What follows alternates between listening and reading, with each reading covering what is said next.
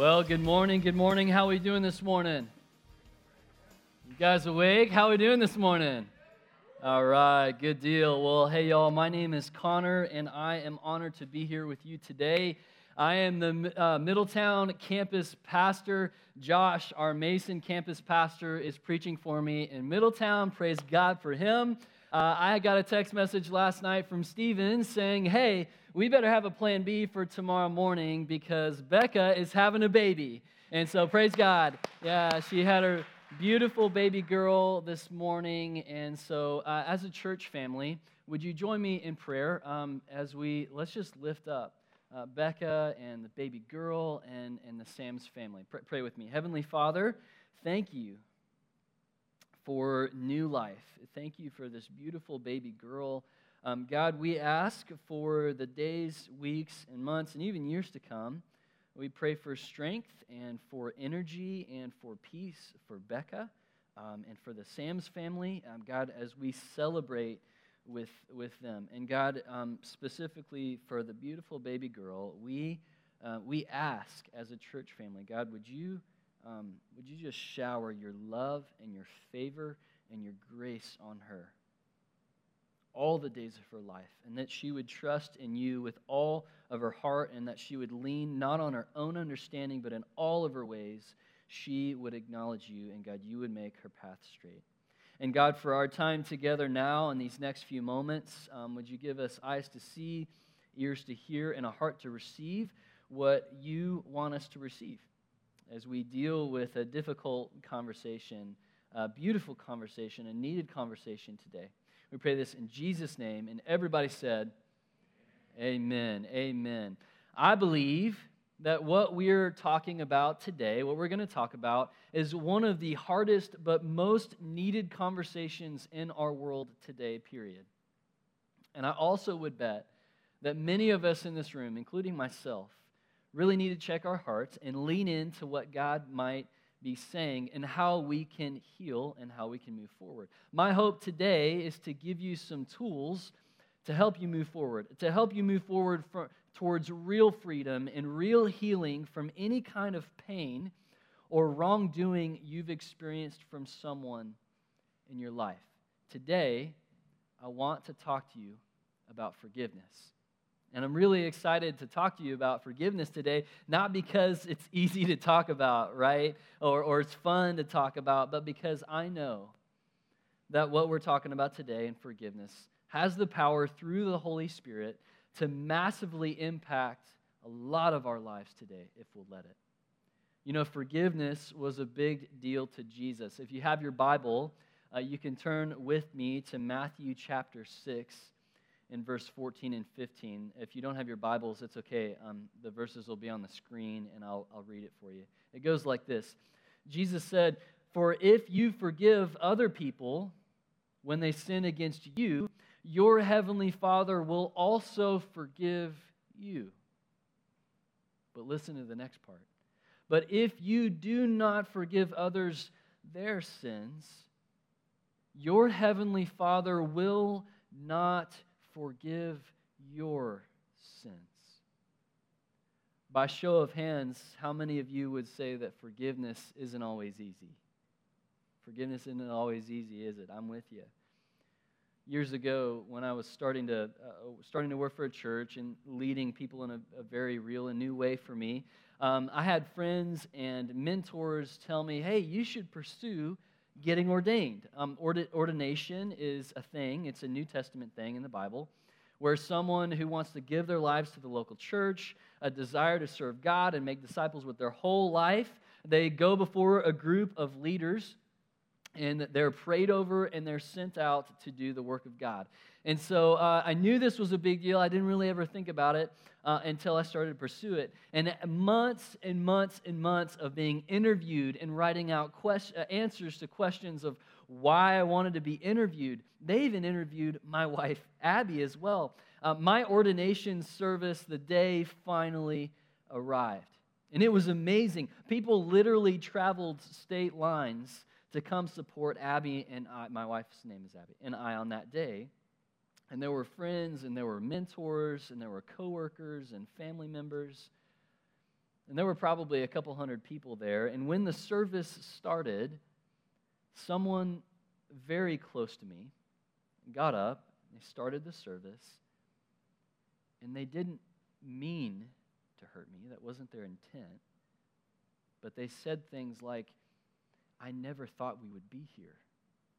With Connor's learning hardships, probably with his dyslexia, I'm just so surprised that we're here, is what they said. And in that moment, as you can imagine, I'm just sitting there, I'm so embarrassed in front of all these people who are looking forward to what God's going to do in Abby and I's life. And I, I didn't really know how embarrassed and how hurt I was until years later when I preached on forgiveness for the very first time. And I, I, I, always ask myself before I preach a message, always, God, what does this mean for me? What does this mean for me? And for those of you who know me, I'm pretty laid back. Like, I don't generally hold a grudge. But when I was asking God if I needed to forgive, it became very clear to me that I had something on the inside of me, like festering like a weed in a garden, and that needed to be picked. And so, how do we do that? What do we do when someone hurts us? Do we get at the do we get the big old baseball bat and do what needs to be done in the name of the Father, Son, and Holy Spirit? Is that what we do? I love this meme here on forgiveness. Forgiveness is between them and God, and I just arranged the meeting, right? Is that what we do? Do we post a nasty comment on Facebook about that person and make them look really, really bad? Do we play the dreaded ignore game and hoping that the lack of our presence will just drive them so crazy that they'll just have to come and ask for forgiveness? As we look at and talk about forgiveness, I want to share a story with you that actually Jesus taught and how to move forward with someone whenever they hurt you and, the, and what it means to forgive. It's in the Bible, it's in Matthew chapter 18, starting in verse 21, and it goes like this Then Peter came to Jesus and asked, Lord, how many times shall I forgive my brother or sister who sinned against me? Up to seven times? And Jesus answered, I tell you, not seven times, but 77 times. If you read through the life of Jesus the, in the Gospels, in the Bible, um, Peter was kind of a loudmouth. And, uh, and he, Peter was trying to impress Jesus um, there was something back then called the Old Rabbinic. It was an old religious text. And um, it would say that you should forgive somebody three times. But if they wrong you the fourth time, then you, you shouldn't forgive them. You're off the hook. And so Peter did some math here, right? He says, okay, three multiplied by two times one, boom, baby, I nailed it. We're going to forgive them seven times. And Jesus responds and he says, no, no, no, 77 times. And then Jesus follows it with a story to make a point. It starts in verse 23. It says this Therefore, the kingdom of heaven is like a king who wanted to settle accounts with his servants. And he, as he began Uh, the settlement, a man who owed him 10,000 bags of gold, other translations say talents, was brought to him. Since he was not able to pay, the master ordered that he and his wife and his children, hide your kids, hide your wife, and all that he had be sold to repay the debt. And so this first servant owed the king 10,000 talents. And the best way to think about this is actually in terms of time. Uh, 10,000 talents would have been the equivalent to about 200,000 years worth of wages. Somebody say, Oh my word. like, there's no way that this dude is paying this debt back to the king. Like, this dude had too many credit cards with the king, right? Like, like the king was literally going to sell the servant, his family, and all his possessions. And listen to the king's response in verse 26. It says, At this, the servant fell on his knees before him. Be patient with me, he begged, and I will pay back everything. He couldn't possibly do that, remember. And the servant's master took pity on him and canceled the debt and let him go. As Jesus is telling the story, I imagine the audience saying, What? Are you serious? 200,000 years worth of wages and he just forgave it just like that? You would think that the servant left being full of gratitude and generosity. But look what happens next in the story. In verse 28, it goes like this But when that servant went out, he found one of his fellow servants, servant number two, who owed him a hundred silver coins. He grabbed him and began to choke him, saying, Pay back what you owe me, he demanded. His fellow servant fell to his knees and begged him, just as the first servant did. And he said, Be patient with me, and I will pay it back. But he refused. Instead, he went off and had the man thrown into prison until he could pay off the debt. So, servant number one goes to servant number two and says, You got to pay me back, my man. And the Bible says he, had, uh, he owed him a hundred silver coins. This is about three months worth of labor. It's Still a good amount of time, but nothing near 200,000 years worth of labor. And verse 31 says this And when the other servants saw what had happened, they were outraged, course, and went and told their master everything that had happened. And then the master called the servant in and said, You wicked servant, he said, I canceled all that debt of yours because you begged me to. Shouldn't you have had mercy on your fellow servant just as I had had mercy on you? In anger, his master handed him over to the jailers to be tortured until he could pay back all that he had owed. In verse 34, the Greek word for, for jailer is actually torturer. And the, the key to the story, and Jesus concludes and lands the plane. This is the key in verse 35. Jesus says this And this is how your heavenly Father will treat each of you unless you forgive your brother and sister from your heart. There's a couple of key takeaways from this story and what it means for us in moving forward in forgiveness. Number one is this don't expect from others what you are unwilling to do yourself first. Likewise, or otherwise, you'll end up like this guy just sitting here, still waiting for forgiveness. the first servant failed to pay back his debt. Like, don't know what kind of debt he was racking up, but man, he was racking up the debt. And y'all, this is a leadership principle. If you follow Jesus, then you are a leader, period. If you follow Jesus, you're a leader, you're a leader, you're a leader. And that means that we go first, especially when it comes to forgiveness.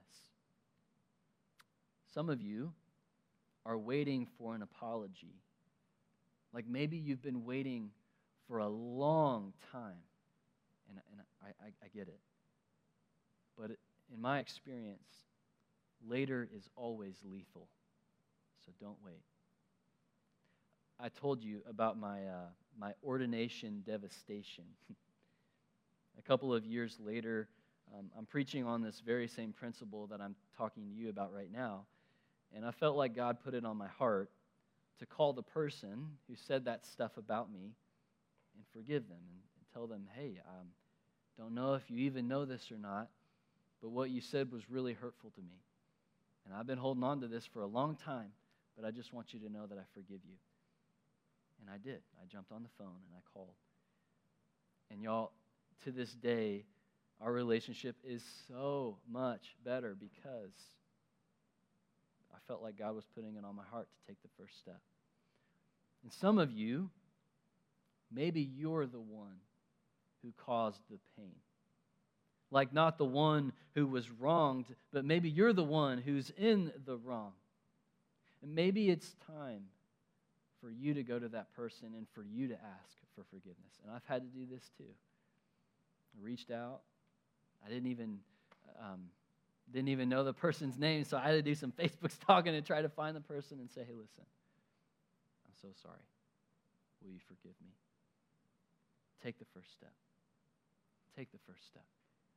Don't wait for somebody else to do it. You're the leader. You go first. Take the first step. Number two is this our sin debt to God is not possible to pay.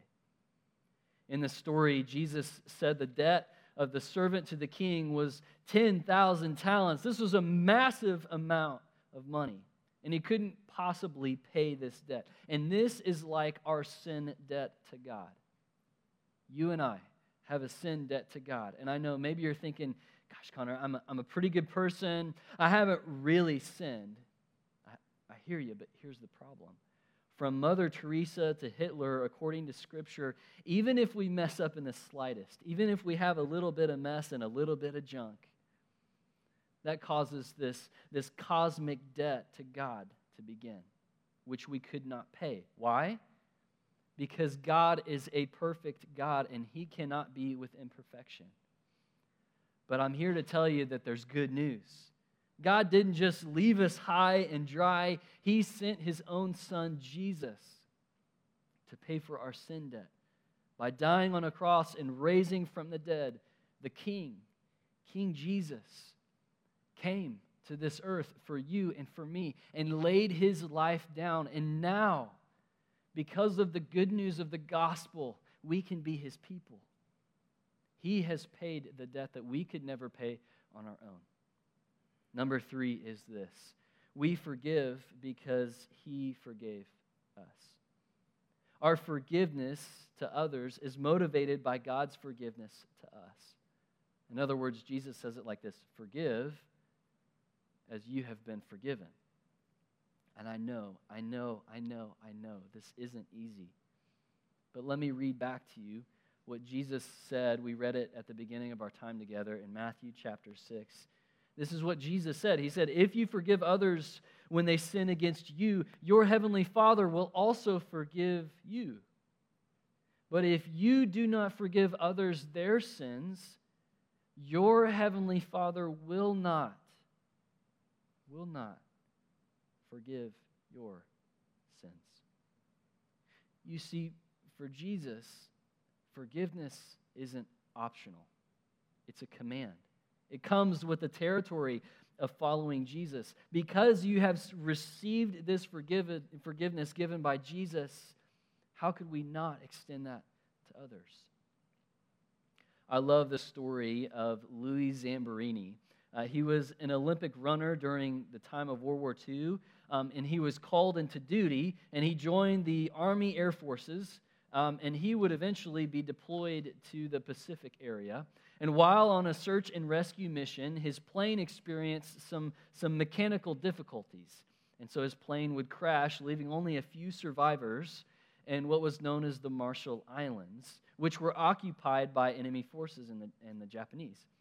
And he would eventually be taken and he would be brutally tortured. When Zamperini uh, tells the story, he draws back attention to one of his torturers uh, the guy's name was Matayatsu Watanabe. This guy had a nickname, and his nickname was the Bird. And the Bird was known for his brutality towards the prisoners, so much so that he received war crimes for his violence after the war was over. And due to the bird's harshness and brutality towards Louis, it left Louis scared and scarred and broken in many ways. So much so that after the war ended and Louis returned back home, Zamperini sought some relief from a bunch of things, including alcohol, which left him more empty. A preacher named Billy Graham came to his town with a message of hope and forgiveness. And after hearing this gospel message of Jesus, Louis would eventually surrender his life to God. And shortly after, uh, God put it on his heart to forgive his torturers, including the bird. And so years later, he would go back to Japan to forgive his torturers, but the bird was actually in hiding from his war crimes. And so, because of this, he wrote a letter to the bird, and he would share it years later. And I want to show you the video of Louis Zamperini reading his letter to the bird. Check this out.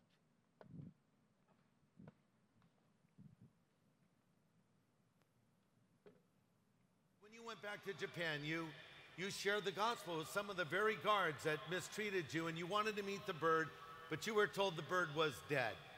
He wasn't, but you didn't know that at the oh, No, time. But you wrote him a letter. Do you have that letter with you? I, I, yeah, I brought it with me. This is the letter that Louis wrote to the bird. You want me to read it? Yo, would you read it, please? Okay. This is to Mutsuhiro Watanabe. As a result of my prisoner of war experience under your unwarranted and unreasonable punishment, my post war life became a nightmare. I, it was not so much due to the pain and suffering as it was to the tension of stress and humiliation that caused me to hate with a vengeance.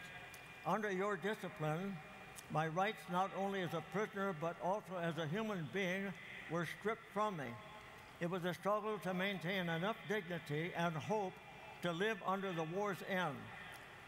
The post war nightmares caused my life to crumble, but thanks to a confrontation with God through the evangelist Billy Graham, I committed my life to Christ. Love replaced the hate I had for you, and Christ even said, Forgive your enemies and pray for them. As you probably know, I returned to Japan in 1952 and was graciously allowed to address all the Japanese war criminals at Sugamo prison. I asked them about you and was told that you probably had committed hara-kiri, which I was sad to hear. At that moment, like the others, I also forgave you, and now I would hope that you would also become a Christian. Amen. That's uh, forgiveness.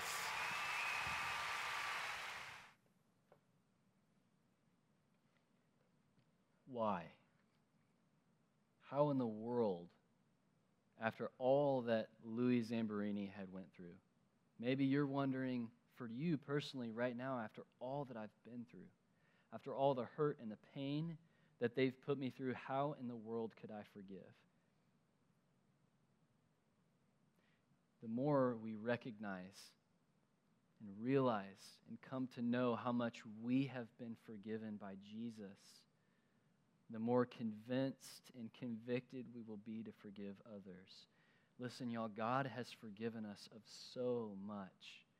Therefore, we ought to forgive others as we have been forgiven. Number four is this harboring unforgiveness will always cost you something. In our story, Jesus told, there's something really fascinating that happens towards the end of the story.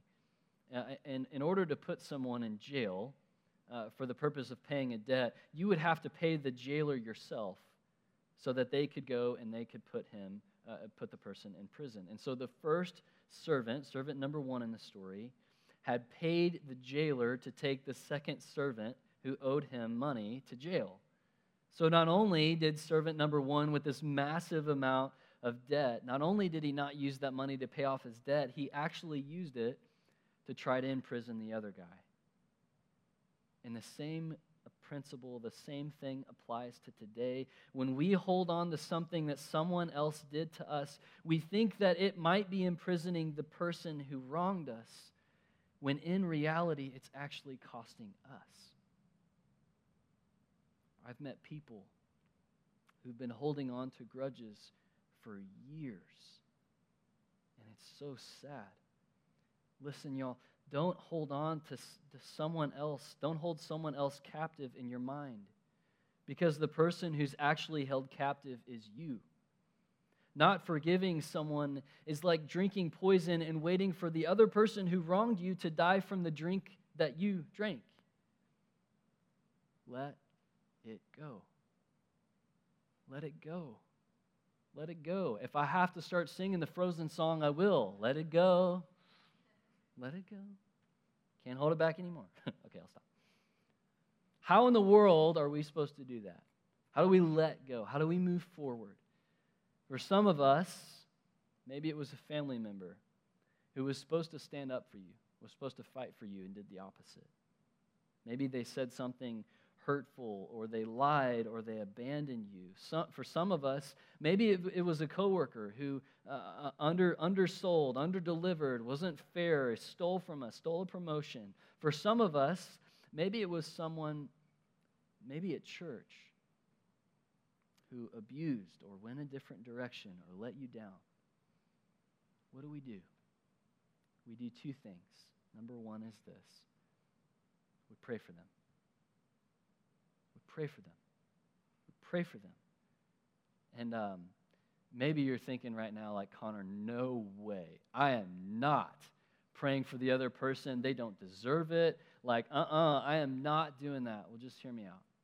Start small. Even if it's like, God, that person. Like, you don't even have to say their name at the beginning, right? Like, I don't know, just pray that God would give him hemorrhoids or something. You know, first, I'm just kidding. Don't. That would be bad. Don't do that. But maybe, maybe, maybe you start out. You're like, God, just thank you for this person. And eventually, over time, at least in my experience, when I reached out to the person who had hurt me and harmed me, my prayers started out really short, really small, really simple. But they would eventually become more and more. God, thank you for this person. I ask that you would give them a good day today. to eventually led to God, my prayer today is that they would experience the forgiveness that only can be found through Jesus and that they would walk with you and that you would show them favor. You know, the situation might not change. They might still be a big old turd, y'all. I can't promise that they will change, but what I can promise is that you will change. The second thing we do is this we forgive them. We forgive them. To forgive means to release, to allow, to, to yield, to surrender. Listen, when we surrender and we release the person who wronged us, we do that because God has forgiven us. Now, listen, y'all, I have a four year old and a two year old. And if I have a jar of cookies on the countertop and my four year old jumps up and gets a cookie or two, of course he's going to be forgiven. Of course, if he says, Daddy, I'm sorry, of course I'm going to forgive him. But I'm going to move the cookie jar, right? So please hear me out. Like, use wisdom, practice, like, guard your heart, uh, protect your heart. But maybe when it comes to forgiveness, maybe you don't need to forgive someone else. Maybe the person that you need to forgive is you. Sometimes I'll hear people say, Connor, you don't know what I've done. How could God ever forgive someone like me? And my response is always the same. I might not know what you have done, but I know what He's done. And I know that God's grace is always greater than our disgrace. Listen, your, your mistakes might feel like a pond with a whole bunch of yuck, but God's grace is like an ocean. We were on the beach last week, and um, I was telling my four year old, picked up some sand, and I was like, buddy, the Bible says that, you know, the grains of sand, the Bible says that that's how many times that God has thought about you. Do you know that God's lo- God loves you? Do you know that that's how much God has thought about you as his sons and as his daughters? God's grace is always greater than our disgrace. so I, I want to close out the service um, a little bit different than we normally would. Um, there's going to be a slide up here, and um, I'll read it for you. It says, Heavenly Father, forgive me of my sins as I forgive those who have sinned against me. And I don't know where you are with this thing on forgiveness. Maybe you're like, I'm out. I don't, I don't even know where to start with this. I'm not sure what this means for me. Well, in just, just a few moments, I'm going to ask that everybody would stand up. And I'd ask that we would all say it out loud together as a church family. And maybe you're like, man, Connor, I, I can't read that. I don't know. I'm asking you to say it in faith. Maybe as you say it, maybe that's a cry for help. God, would you help me? I need your help to forgive. Maybe you're like, I didn't know that I had this sin debt to God, and that's what that's the whole reason why Jesus came, so that I could have forgiveness. I could be made new. I could, I could be freed from my sin. So maybe you reading this, maybe the first time in your life that you acknowledge, man, God, I need your help. I need Jesus. I need the gospel. I want a relationship with you. So, wherever you are at in the spectrum with forgiveness, I'd ask that you go ahead and stand up. Go ahead and stand up right now.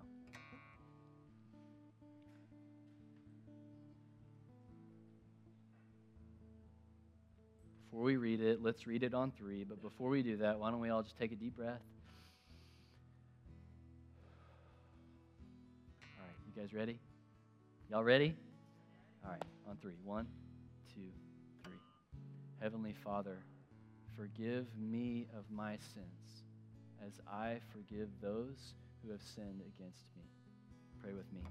Heavenly Father, we couldn't possibly pay for our mess, for our sin, for our brokenness. But thank you. Thanks be to God that you loved us so much. That your thoughts for us are like the, grains of sand on the beach. Like it just goes. Uh, it goes on and on and on and on. God, you love us and you sent your son Jesus to die for us even when we didn't deserve it. Like the first servant in the story. Thank you, God. And God, maybe there's some of us in this room or watching online now who are like, man, I, I really need to forgive that person, or I, I need to have a phone call and I need to ask for forgiveness. God, this is hard. And so, would you help us? Uh, would give us wisdom uh, to have necessary and hard conversations and beautiful conversations? God, would you move? God, would you help us to recognize and to realize how much we're really forgiven by you? And God, as we extend that forgiveness to others, we need your help. We can't do this on our own. So, Holy Spirit, come. We love you. In Jesus'